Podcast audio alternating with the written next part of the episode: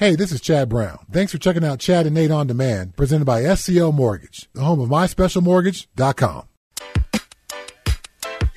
Denver Sports Station 1043 The Fan presents Chad and Nate.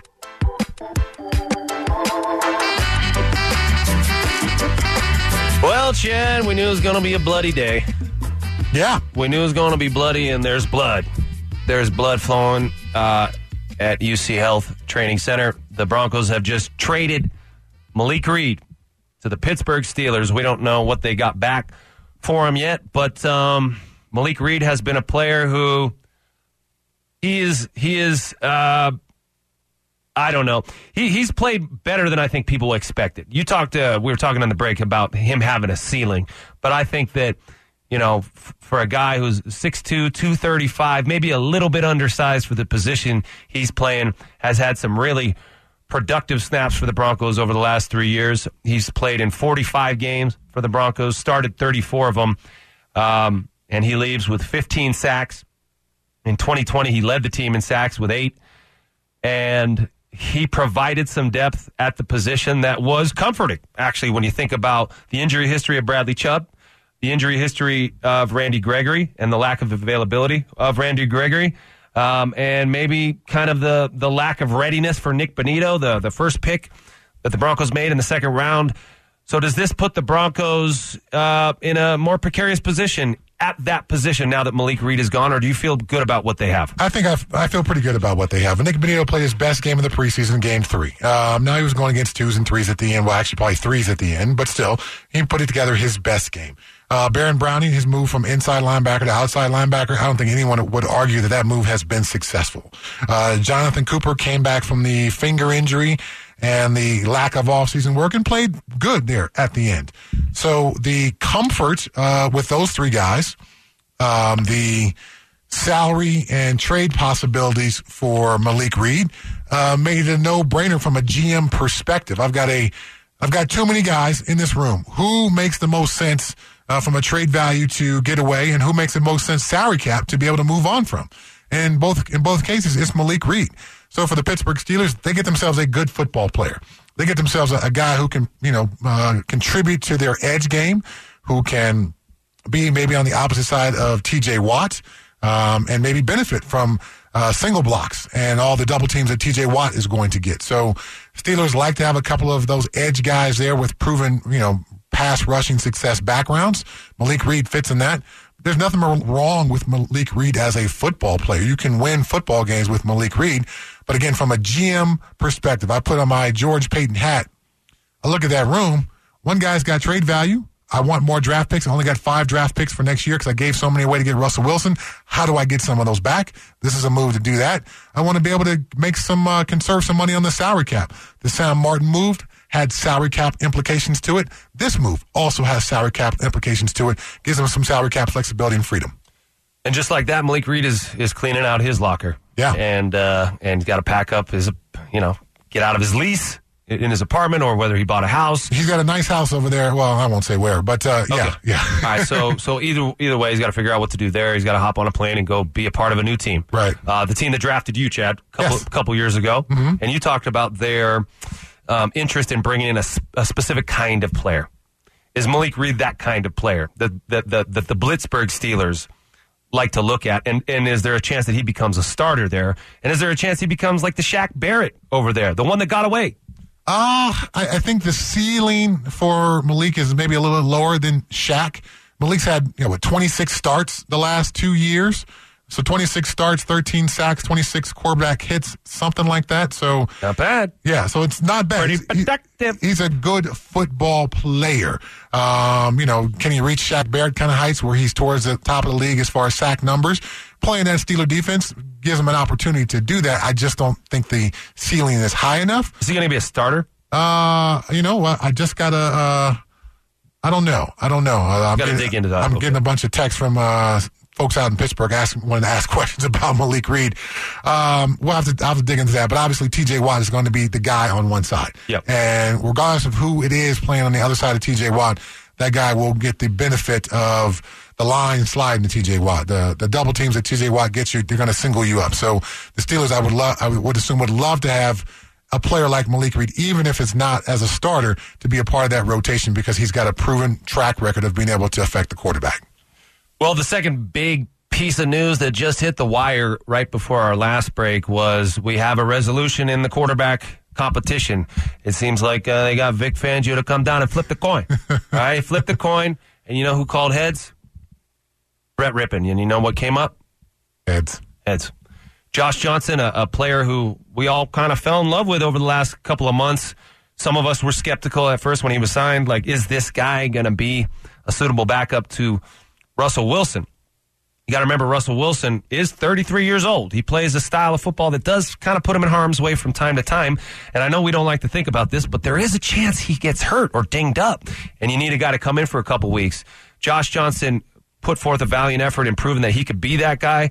Uh, there was a lot of consternation. I know that was not an easy decision that the Broncos brass had to make there, but Josh Jan- Johnson is a survivor. He played for the Tampa Bay Buccaneers, the San Francisco 49ers, the Sacramento Mountain Lions, the Cleveland Browns, the Cincinnati Bengals, back to the Niners for the second stint, back to the Bengals for a second stint, then on to the New York Jets, then the Indianapolis Colts, then the Buffalo Bills, then the Baltimore Ravens, then the New York Giants, then the Houston Texans, Chad, then the Oakland Raiders, then the San Diego Fleet, then the Washington Redskins, that's what they were named at the time, then the Detroit Lions, then the Los Angeles Wildcats, back to the Niners for the third stint, back to the Jets for a second stint, back to the Ravens for a second stint, and then on here to the Denver Broncos. And what Mike Klis says is they'd like to bring him back as a practice squad member. Yeah, uh, if Russell Wilson, God forbid, were to get nicked up, I won't even say hurt, nicked up, and one of these two guys were to go into the game, I don't think this roster move actually indicates who would go into the game. This move was, right? yeah, this move was based upon who do we think has the best chance to clear waivers. Uh, they clearly like. So you don't think they like Brett Rypien better as a quarterback? Uh, it doesn't indicate that. I, I think there's still a, uh, a conversation to be had there, but in the end, this move I think indicates, you know, we think we can get Josh back and he'll clear waivers. Um, but what game, who gets hurt, how long is Russell Wilson going to be out, all that stuff, that could change, you know, uh, who actually goes into the game to replace Russell Wilson. And you spoke with Josh Johnson in your production meetings. I spoke with Brett Rypien as well. Both guys very impressive. Yeah. Josh has the benefit of being 36 years old. Just Right. a little bit more confident in his presence. You just went over his track record. I don't think you can go through a track record like that and not have a lot of personal belief in yourself. Right. And and uh, evidenced by what you told me that he said if it doesn't work out here, he's going to keep it going. Yeah. So the wheels fall off, baby. He's not he's not going to hang it up. Um, and so we'll see how that plays out. If he clears waivers, if he ends up on the practice squad, you got to remember there's 16 players on the practice squad, 80 guys down to 53 plus the 16 for practice squad. That's 69. 11 guys theoretically are gone. Probably a few more because you're probably going to pick up some practice squad guys from around the league and maybe bolster your active roster with some different guys. So stay tuned to see what happens there. Um, also, stay tuned for what's coming up next, and that's your favorite contrarian, James Merilatt. He's next. You're listening to Chad and Nate on Denver's Sports Station, 1043 The Fan.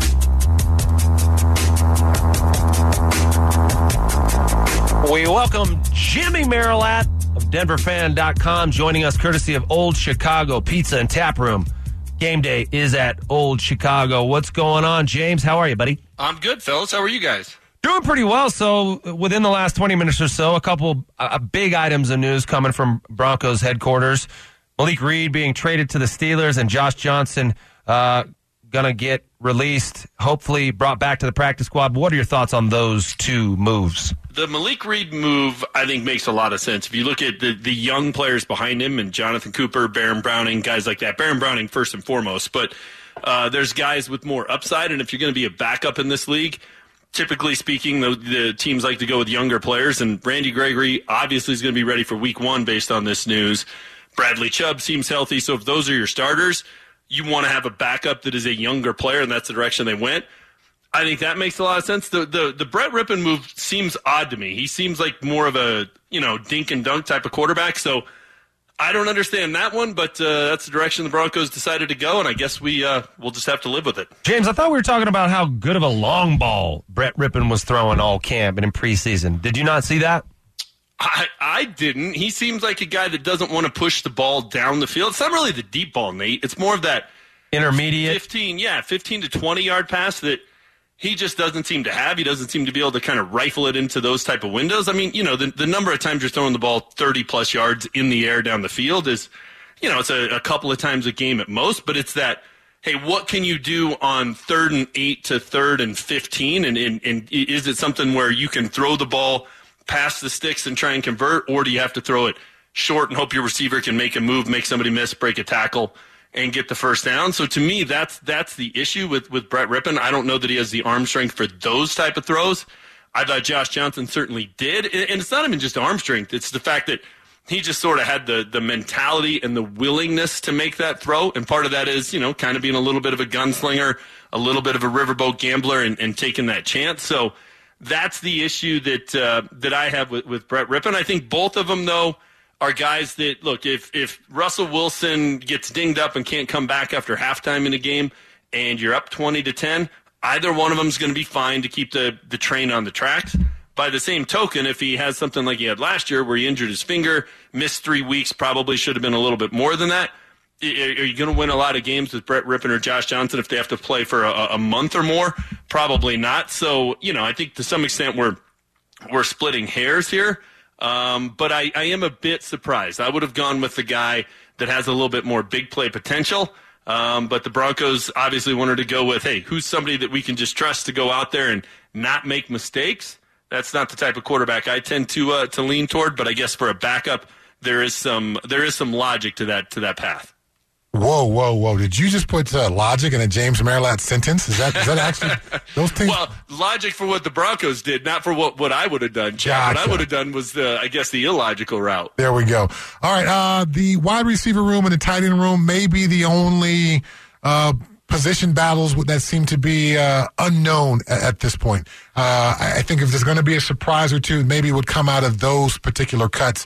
Are you seeing that the same way that I am? Yeah, I think the the tight end room is is interesting because we saw we didn't get to see any of Greg Dulcich. So how's he going to uh, factor into things? Alberto not playing this week, I think, shows that all right. He's he's clearly the guy. He's the starter. He's who they're counting on. But you know, in order to get what they want, they got to kind of have this hodgepodge of multiple guys. So I think they're probably going to end up having to keep at least one more than they, than they would want to, and that could be Andrew Beck. And if you watch if you watch the Montreal Washington end around touchdown. You know, everybody's excited about his run and the play he made. Watch the the decision Andrew Beck makes on that play where he initially blocks and then sees that the guy on the end is already set and gets downfield and, and gets somebody at the second level. That's why it turned into a touchdown. So a, an underrated play by by him. And so they're going to keep probably more tight ends than they would like to or need to. I'm trying to read the tea leaves from what we saw late in the game on Saturday, and Kendall Hinton was on the field. Seth Williams wasn't. Seth Williams, again, more of a boomer bust type of player, right? You saw in that game he had a tremendous catch in the first half, a diving catch, and then he dropped one late in the first half that was right in his hands that would have moved the chain. So uh, certainly wasn't flawless, but I do think he's a guy, you know, you, you just when you look at body type and size and athletic ability, he, he, he brings attributes and traits that you just can't coach. I think Kendall Hinton's a, a nice player, but – you know, you can probably find yourself a, a, a another Kendall Hinton somewhere. Uh, the guys with, with the, the attributes that Seth Williams has, I think, are tougher uh, to find. The, the, Brandon Johnson injury throws a, a curveball into things, so who knows how it's going to turn out. But I'm sticking with my guy, my guy Seth Williams as uh, the receiver that's going to make the cut. James, I want your take on what's going on in San Francisco uh, with the quarterback situation. The Niners, after you know this long weird offseason with Jimmy Garoppolo and them moving on from him, or at least saying they were gonna trying to find a trade partner. He has surgery, and during training camp, he's just throwing on a side field and not working out with the team. They found a way to keep him around. They restructured his deal, and now he's going to be backing up Trey Lance. What are your thoughts on that quarterback situation?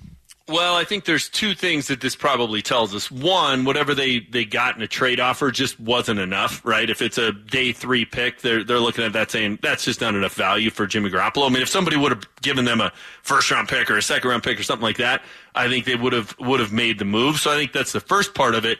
I also think it's a pretty clear sign that they're not 100% sold on on Trey Lance. It was back you know, before the Russell Wilson trade, and you know, my outside the box idea was, hey, go get Trey Lance, right? The, the the Niners have a quarterback in Jimmy Garoppolo that's got him to a Super Bowl, got him to the NFC title game this past year. Maybe they're not as quick, uh, as apt to want to move on from him as everybody thinks. Well, this shows that that's a little bit the case. Like they want to move on to Trey Lance. But boy, they sure want to have that insurance policy of we know we can win with this guy if it's just not working out. I don't think it's outside the realm of possibilities. The the, the week three when the Broncos host the Niners, Jimmy Garoppolo is the quarterback by by that game, so that would be a uh, a, a quick a quick hook for based Trey on Lance. an injury. You're talking about two bad games and then give him Yeah. a yank. I mean, you're in that you're in that division with the Rams and the Cardinals, and you know you're you're seriously a Super Bowl contender. If you're 0 and 2 coming into Denver, you may say, "Hey, that's not the place for the young quarterback. Let's go with the let's go with the veteran that we know we can win with." That's always why I thought it was going to be tough for them to move on. Like, yeah, he's not a guy that's going to put up huge numbers and make flashy plays. But he was they had a lead in the fourth quarter of the NFC title game on the road with Jimmy Garoppolo. And that's a that, you know that that's about as close as you can get to get into the Super Bowl and you lost to the team that eventually won the Super Bowl. So you're what, third, fourth in in, in the league at that point, you make the final four. That's tough to move on. You got to be thinking, well, Trey Lance is the difference maker. Is he this year? Is he the guy that's going to get him over that hump? I, I, I don't know that that's the case. So don't be surprised if it's a quick hook for Trey Lance. Wouldn't shock me at all. That's it for me, James. Uh, you know, it's going to be an interesting day as we go as we move along with all these cuts. But uh, yeah, I mean, Josh Rosen got released. Did the Broncos kick the tires on a guy like Josh Rosen?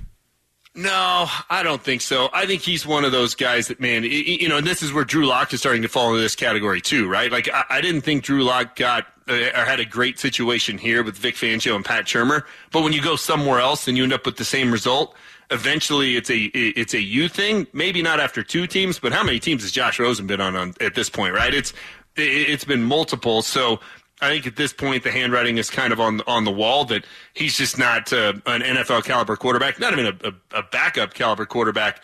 I don't know that he would be an improvement over Brett Rypien, Josh Johnson, any of the other guys that uh, that that the Broncos have looked at. So I would I would pass on Josh Rosen. I think that ship has sailed for his career. All right, James. Thanks, man. Appreciate it. Appreciate it, fellas. That was James Merilatt of DenverFan.com, courtesy of Old Chicago Pizza and Tap Room. Game day is at Old Chicago.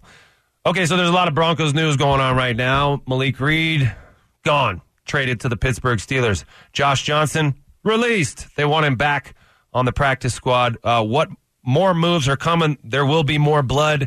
We're going to be standing by. Mike Klis has been breaking this news. And also, now that the new ownership and front office is all set, how do you feel about the direction they seem to be leaning in? Is this a new era in Broncos country? We're going to get into all that and more next. Denver Sports Station 1043 The Fan presents Chad and Nate. Think if, if there's a theme across our 32, and you hear this across sports, not just football, um, is there is a tendency for a lot of clubs to do things the same way. And the, the organizations that have been really successful from a business standpoint have had a growth mindset and an innovation mindset, have zigged when others have zagged. Um, doesn't always work, but definitely take chances to try to connect with fans in new and unique ways. And that's no more important now than it's ever been uh, with all the different opportunities fans have for entertainment, not just sports entertainment. Um, so I definitely have that approach and that mindset. Growth models, zig when you should have zagged. There's a lot of business talk in there that makes that sounds like I'm sitting in a meeting for a Silicon Valley startup. It's a four point six five billion dollar corporation. Is that all? Yeah. So they and uh, he was brought in to be the business face of the franchise. So he's got to talk in business terms. How how do you think that franchise gained that much value? Why is it a 4.6 billion dollar franchise? Is it because of new newfangled business ideals or is it because of the traditions and values of the sport that have led to it being so coveted? The traditions and values of the sport, the brand that the NFL has built, um, going back to you know your and my youth, the NFL films, and you know all that stuff that you know um, created these myths around football players and and all that stuff.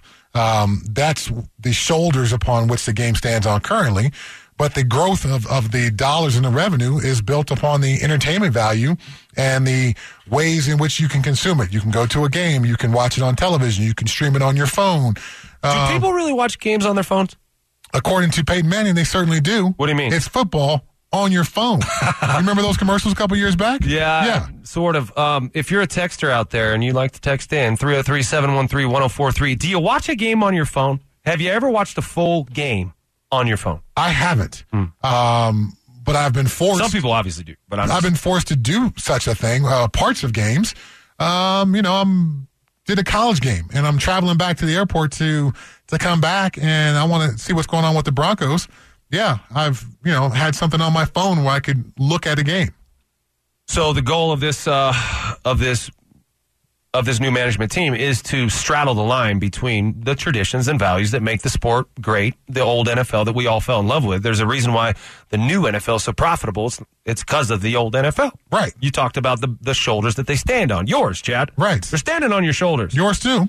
and and so the goal is to straddle the line, right? To think in a in a in a innovative way about how to grow the business, about how to take advantage of opportunities out there in the business sphere, but also to stay true to your roots.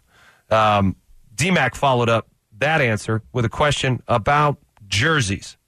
I think uniforms is a good example of that, where I think you've got to try and balance history and tradition, and um, you know, three Super Bowls wearing this uniform, but also understanding that tastes evolve, your customer evolves, um, and, and connecting with fans and, and representing your brand in the best way uh, is important to do. Again, no proclamations on day one, um, but is also one of those things certainly that I'll be looking at.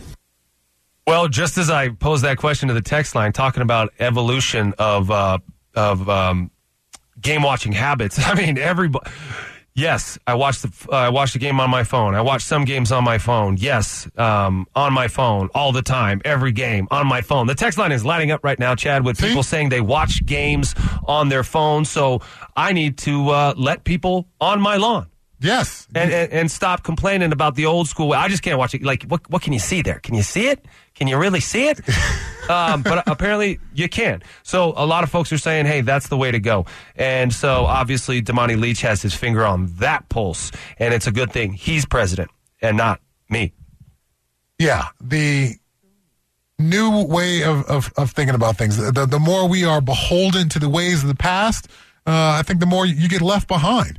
And, you know, I talked earlier in the, in the show about baseball and some of their, you know, traditions they are unwilling to bend or evolve on or, or, or shake away from.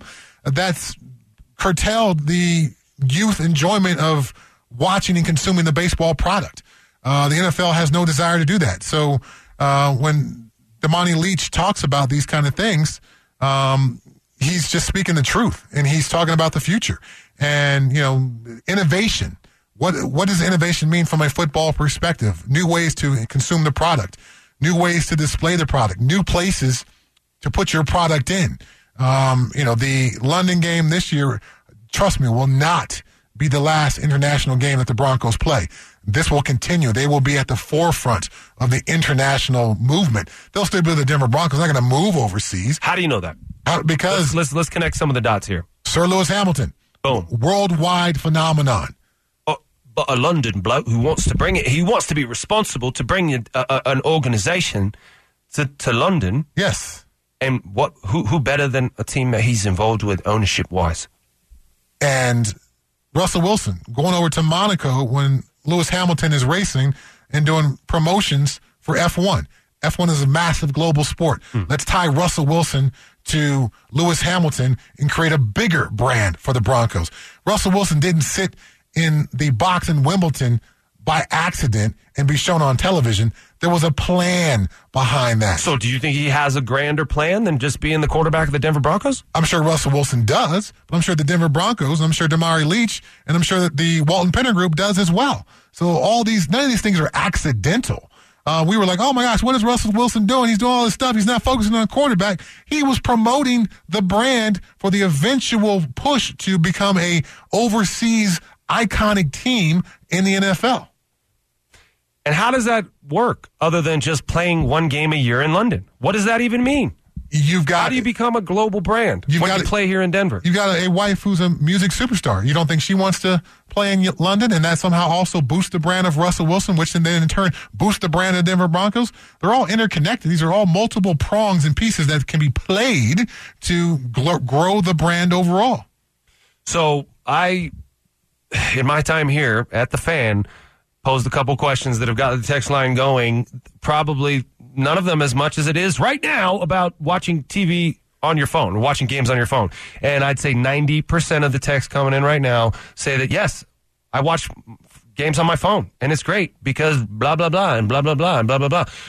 So is is it gone the days of you know putting it on the big screen and putting your feet up on the on the um, the old coffee table and cracking a beer and eating some wings and is that done? I mean is that is that oh is that going the way of the dinosaur? Uh, I won't say not maybe not the dinosaur, but I think it's a smaller percentage of people, and the streaming numbers go up every single year. Now I know we can stream now on our televisions, um, but there's a reason why people have you know on their phones or on their iPads the mobile possibility of that.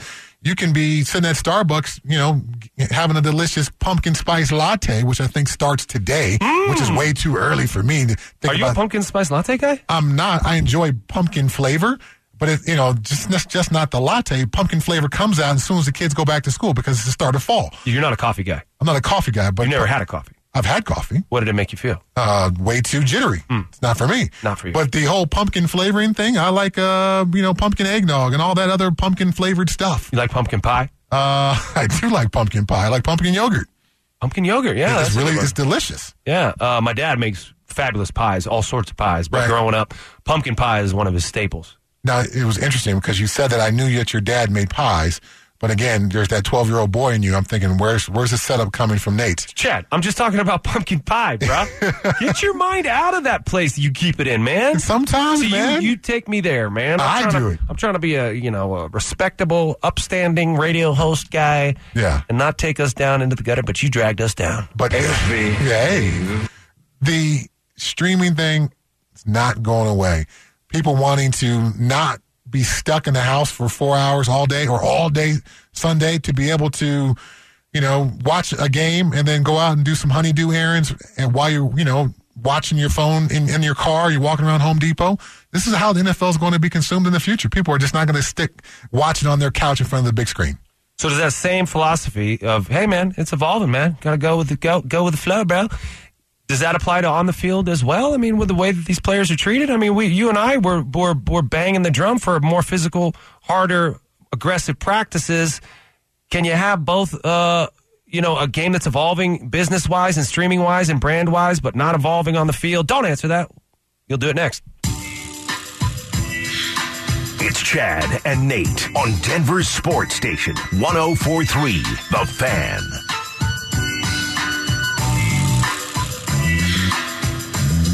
We're going to get into the conversation we were just having about can the can the business side of the game, the streaming side, evolve without the game itself on the field evolving. But really quickly, I wanted to to let you guys know about the compensation for Malik Reed. What you know is that Malik Reed was traded to the Pittsburgh Steelers.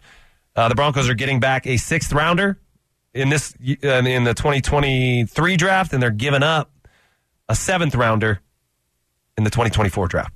So, okay, Okay. whatever. Um, now, the question I posed to the text line that's that's lighting up the line is: Do you watch games on your phone? And a lot of people have been saying, "Yeah, yeah, I watch football games on my phone. That's just how it is." This one says, "Hell no."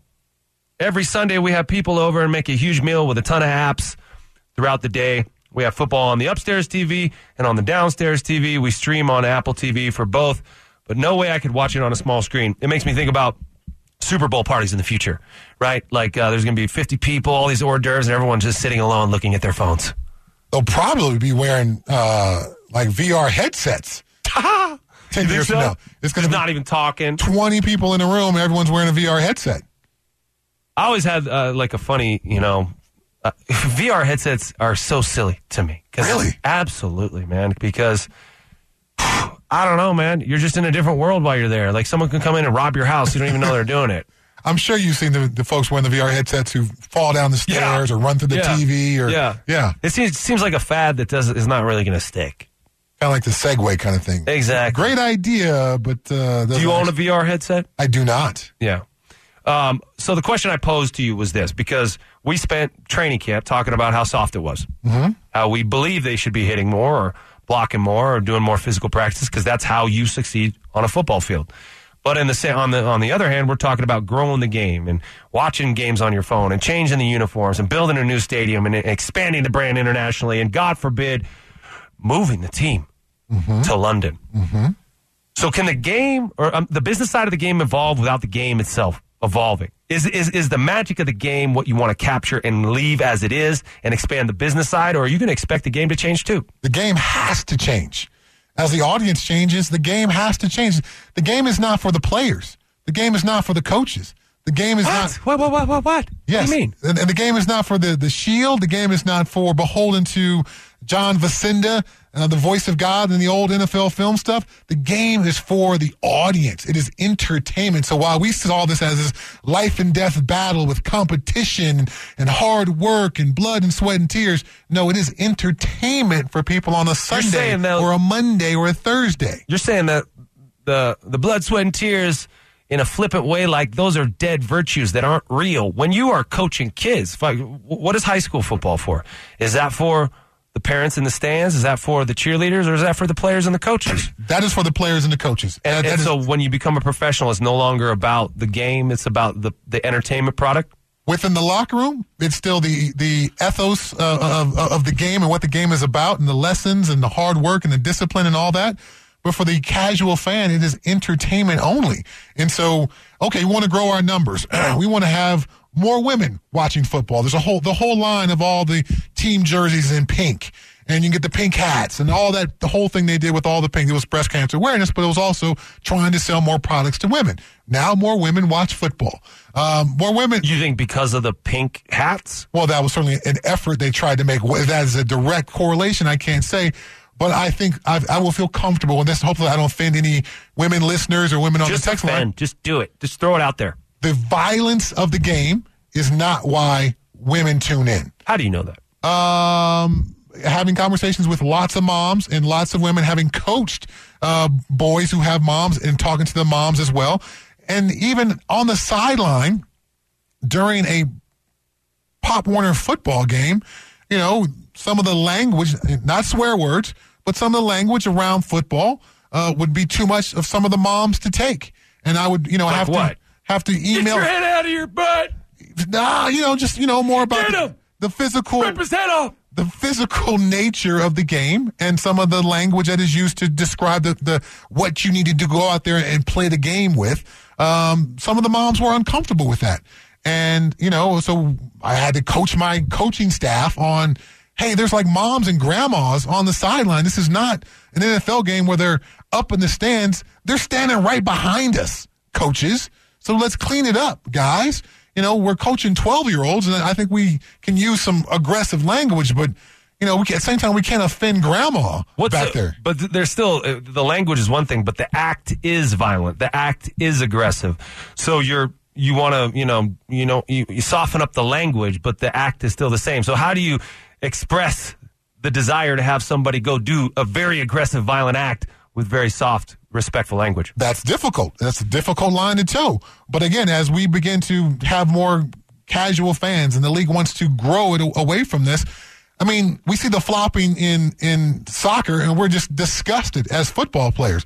But uh, that's also part of that game. So Not the women's game. Women's soccer, they don't flop. this is true. This It's is true. men who flop. Uh, But okay, but my point is, uh, they, we want to grow the game internationally. Uh, are they going to tune in for the violence or for the poetry and the and the symmetry of it all? The the, the splash athletic plays. They don't have the history of violent football to refer back to. They, you know, they because they haven't been indoctrinated by it, and so you don't think they would fall in love with the physical elements of American football? I think they would probably prefer the poetry of it, the exceptional highlight catch, the one hand stab catch, the great, awesome athletic run, uh, the knockout blow from Steve Atwater. That's probably not what they're going to be looking for. So, because the audience will change, the game will change as well. And I've said this many times. You and I on me as media guys, Roger Goodell, none of us. It's us. Goodall. It's Goodall. It's Goodall. Okay. Uh, Bill Belichick, Bill Cowher, uh, uh, uh, Nathaniel Hackett. We do not predict the future of the NFL. The future of the NFL will be predicted by the moms of America, and we need. To, and there's an effort to make the moms of America comfortable with little Timmy playing football. And if mom's not comfortable, then Timmy can't play. Then there's But no. is, the, is it really the language that makes mom uncomfortable, It's- or the it's- fact that little Timmy could get knocked out? Right. So therefore, the game has to change. Therefore, the game has to become less violent. Therefore, How hard does- hits become penalized. Do you are you in favor of hard hits becoming penalized? I'm not. Hmm. I'm not in you just think that's what's going to happen? I, I know. Like, oh, you hit him too hard there. I know outta here. this is going to happen. The NFL is promoting flag football. Not that flag football will become the professional game, but they are trying to push out a sanitized version of football. There's a reason why they don't stay on camera when a player goes down. There's a reason why we go immediately as a broadcast team to a commercial break. Right. Because no one wants to see that. No, because you want to believe these guys are superheroes, invincible, can't be hurt. Right. Right. So the minute they do get knocked out, cut the camera away, cut to commercial. But the game itself, I mean, we talk about how it's won or lost in the trenches. Is Yeah. there a way to play patty cake down there instead No. of let football evolve in in a way that makes it entertaining? Like, is it? Are you going to create the opportunities for the poetry down the field if you're not willing to do the dirty stuff in the trenches? Aren't they related? there is a relation, but as time goes along, players adapt. Once upon a time, you sacked the quarterback. Your goal was to hit him in his head as hard as you could with your head. Now players have adapted to that. Uh, You players don't are- think that's still the goal? that's not the because you'll get penalized, you'll get fined, and now safeties are you know, subjected to you know not make sure they don't hit wide receivers too hard and all those kinds of things.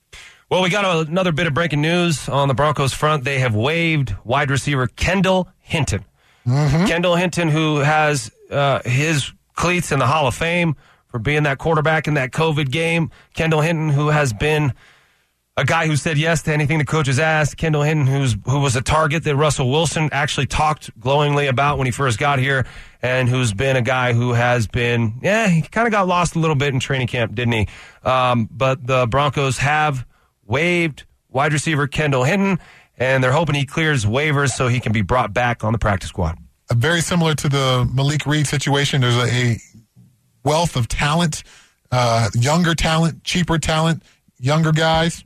So it's uh, it's unfortunate. This is the way of the NFL. Um, you know, if, if you do not continue to improve and somehow are better in year three than those guys potentially could be behind you, then they're going to move on from you and you become a candidate to be released and maybe they'll bring you back on practice squad. But coach is going to shift his focus to those young guys. Those young guys are going to get a lot of coaching and get a chance to get better here. And those young guys, we're talking about Brandon Johnson. We're talking about Jalen Virgil. We're talking about Seth Williams. Montrell Washington, obviously, to be a member of this team. He was drafted to be the returner. He flashed at that position, so he's going to be around. The question is, will Tyree Cleveland make the team as a special teams core member, or will they decide to stack the team with six wide receivers who can all catch the rock but aren't going to play special teams? All right, that's it for us. Uh, stick around for Stokley and Zach. There's going to be more breaking news on the Broncos front, and they will dive into all that and more. That's next. Hey, this is Nate Jackson. Thanks for checking out Chad and Nate on Demand, presented by SCL Mortgage, the home of myspecialmortgage.com.